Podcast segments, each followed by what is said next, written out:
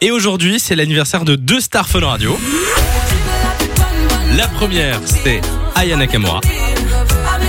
Et la deuxième, Damso c'est Damso. Damso qui a, il me semble, 30 ans Tout pile aujourd'hui, ouais, et il passe Aya le cap. Nakamura 27. 27.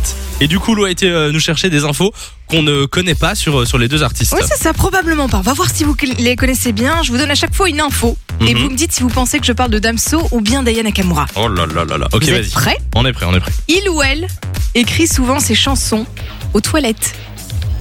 Véridique, c'est qui Donc, tu es en train de me dire qu'il y en a un des deux là. qui écrit, écrit ses les paroles de chansons ses aux chansons aux toilettes. toilettes. C'est Damso. Pour moi, c'est Damso. Ouais, c'est Damso. Tu as l'air très sûr de toi.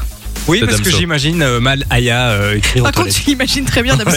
Ça choque moins, hein. Bah écoute, c'est une bonne réponse, c'est Damso. C'est le seul endroit en fait où on peut pas le déranger. Il faisait tout le temps ça avant et c'est resté une habitude. D'ailleurs, il dit D'accord. dans une de ses interviews qu'il est super ému quand il voit quelqu'un chanter une chanson qu'il a écrite sur les chiottes. J'ai- j'ai- J'aimerais bien voir l'interview que où t'as chopé cette info. on va essayer de retrouver ça. Il ou elle cartonne aux Pays-Bas. Ça, c'est Aya. Ça, c'est Ah. Aya. Ouais, totalement. Avec son morceau Jaja, elle a été la première place des ventes aux Pays-Bas. Pour vous donner une idée, la dernière artiste euh, française à réaliser cet exploit, c'était Edith Piaf. Ah Donc, ouais. On remonte un petit peu. Mais Ah je pense ouais. que ça a cartonné dans, dans le monde entier. Ah, ce c'est une son, euh, folie. On l'avait vu euh, dans Elite, euh, la chanson de, Oui, de, de Aya Nakamura. Juste donc sur c'est vrai que Netflix. ça a cartonné. Il ou elle est agoraphobe. L'agoraphobie, c'est la peur de la foule. Ouais.